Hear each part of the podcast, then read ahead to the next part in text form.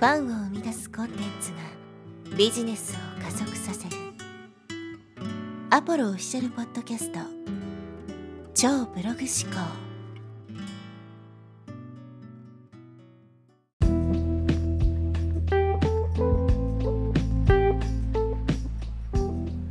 こんにちは、アポロです。今日は、えー稼げるノウハウの真実という話をしていきます。インターネット上にはですね、まあ、様々な、商品、まあ、コンテンツとかね、情報商材とか、そういうものが売られていると思いますけども、まあ、その多くがですね、えー稼げるノウハウというものを、まあ、商品にして売っていると思います。あなたもおそらく、まあ、買ったことあるでしょうし、買ったことがなくても、最低でも見たことはね、あると思うんですよ。こういうことをすれば、えー例えば月収100万稼げますよとかね、最近は少ないと思うんですけどね、たった5分、1日5分作業するだけで、えー30日以内に月収100万みたいなね、もう明らかに嘘だろみたいなものもやっぱり一時期すごく流行った時もありましたし、そこまで露骨じゃなかったとしても、例えば、えーこういうね、えノウハウを使ってやれば稼げますよみたいなのって未だにあると思うんですよ。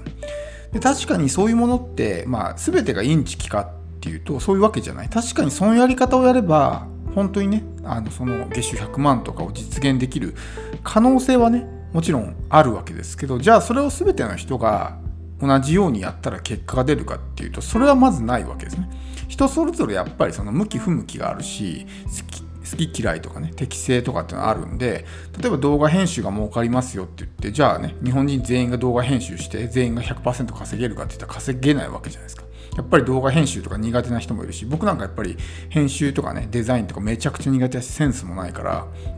やっぱりやっても絶対結果出ないと思うんですね。でしかもそこに何の情熱もないからやってても楽しくない。ってなるとやっぱ続かないわけですよ。だからやっぱり何事も一番最初に考えるのは自分であって自分に合ってるのかっていうところを基準にそれをね選択するっていうのはすごく大事だと思います。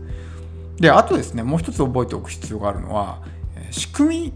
だけでは稼げないってことですね。仕組みだけでは。例えば LINE を使ってね自動化して稼ぎましょうみたいなものがあったとしますよね。あるいは広告集客をうまく使って稼ぎましょうみたいなものがあったとしますよね。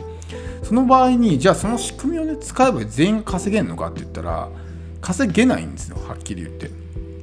例えばそもそも売る商品を持ってないとかねっていう状態だったらそれはもちろん、仕組みがあっても売る商品がないわけだから稼げないのは当たり前ですよね。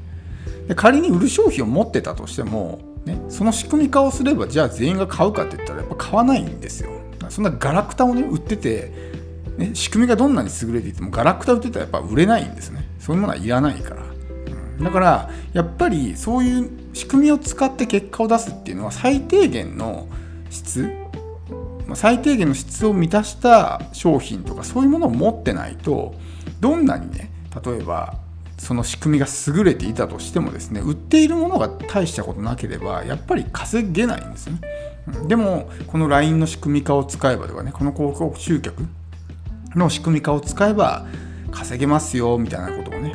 まあ、言う歌ってるわけですもちろんねそういうことを僕が今言ってみたいなことを言ったら誰も買わなくなるからそういうことは言わないわけですけど仕組みだけでは稼げないんですよね。うんでやっぱりその集客方法とか、ね、マーケティングとかもちろん大事なんですけどそもそものそのセールスとか、ね、商品の部分がもうざるになってたらどんどんこう水が抜け落ちていっちゃうわけですね。だからそこをやっぱりしっかりと整えないといけない。そういう、まあ、ある程度最低限、まあ、売れるような状態になってる商品があって初めて仕組みっていうのは機能するわけであって仕組みだけ買ってねじゃあこの仕組みを作ったからじゃあ全員が作売れるかって言ったら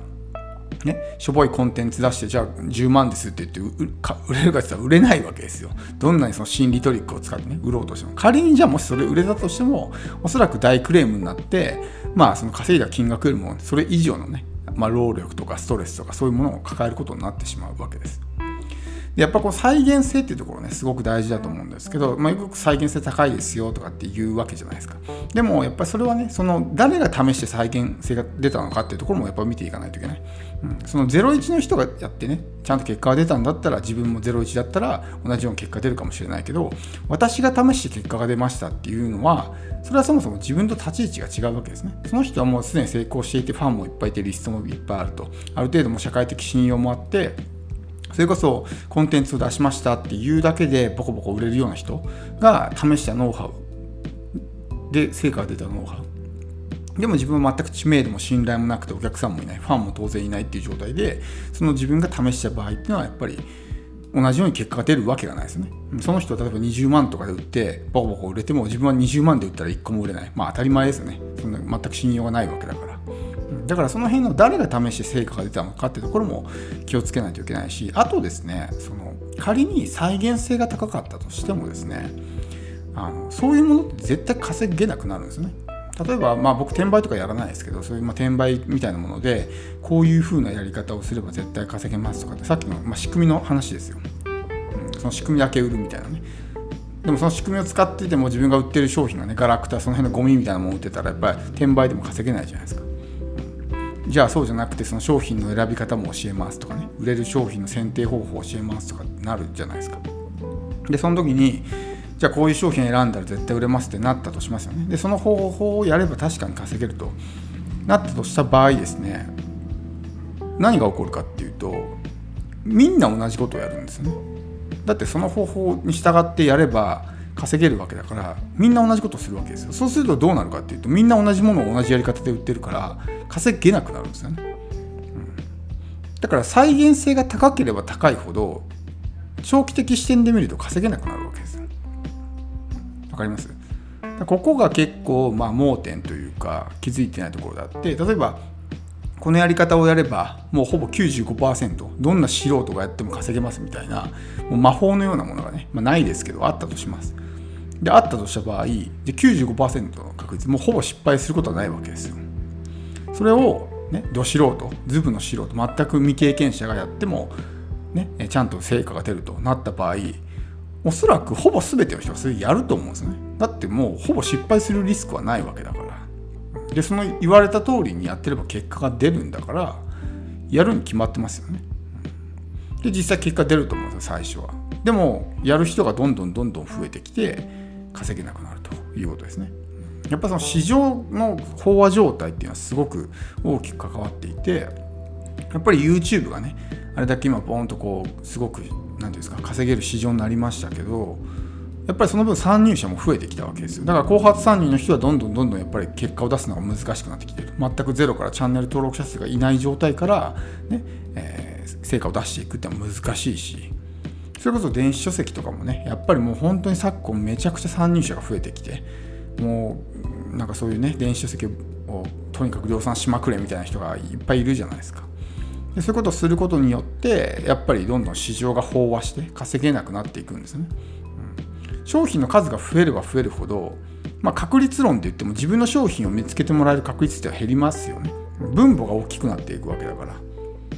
うん、ってなると単純にその確率だけで考えても自分の商品っていうのにお客さんがたどり着く確率が減るわけ。です参入者が減ればあ増えれば。だからそういうま再現性が高いですよとかっていう感じでみんながやるようになると結局いずれですね最初は稼げるかもしれないですけどいずれ稼げなくなる。でそこで他人と差別化できなかった人同じようなことしかできなかった人っていうのはま埋もれていってその他大勢の一部よく違いが分かんないみたいなね、いう中に入ってしまって選ばれなくなっていくってことなんでその辺も踏まえた上でまず最初に考えるべきはやっぱ自分に合ってるのかどうかっていうのがまず第一条件ですけどその後にやっぱりねそもそも誰が試して成果が出たものなのかとかあるいは本当に成果が出るんだってもやっぱりねその市場が飽和するとかそういうことも考えないといけないし長期的視点で考えてそれが自分がずっとね長期的に成果を出し続けられるようなものなのかってことも考えていかないとやっぱり難しいかなと思いますやっぱり長期的にですね結果を出したいんであれば、まあ、自分のファンを作るっていうのは大事なんですよね。ファンっていうのは一回できたらなかなか離れていかないですし、ね、ライバルに奪われることもないわけですよ。例えば何か自分が情報を出していて単純にね有益な情報情報の優劣とかだけでライバルと戦っていた場合自分よりもいい情報を出してくる人自分よりも優れた人が出てきたら簡単にライバルに奪われてしまいますよね。でも自分っていう人間を大好きでファンになってくれてる人っていうのは仮にライバルが現れても私はこの〇〇さんが好きだからっていう理由で離れていかないんですよねだからファンを作るっていうのは長期的にこうビジネスを安定させる上ですごく有効なんですよそういう人を一人でも多く増やしていくっていうのが大事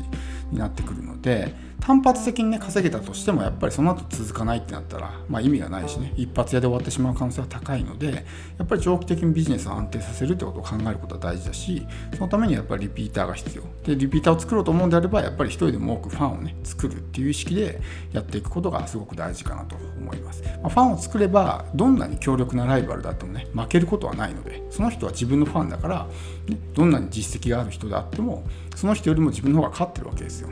なんでそういうような状態を作ることができればあなたでなければならないっていうね替えが利かないっていう状態を作ることが、まあ、今後ですねこう長期的に、えー、まあ成果を出し続ける上ですごく重要になってくるかなと思います。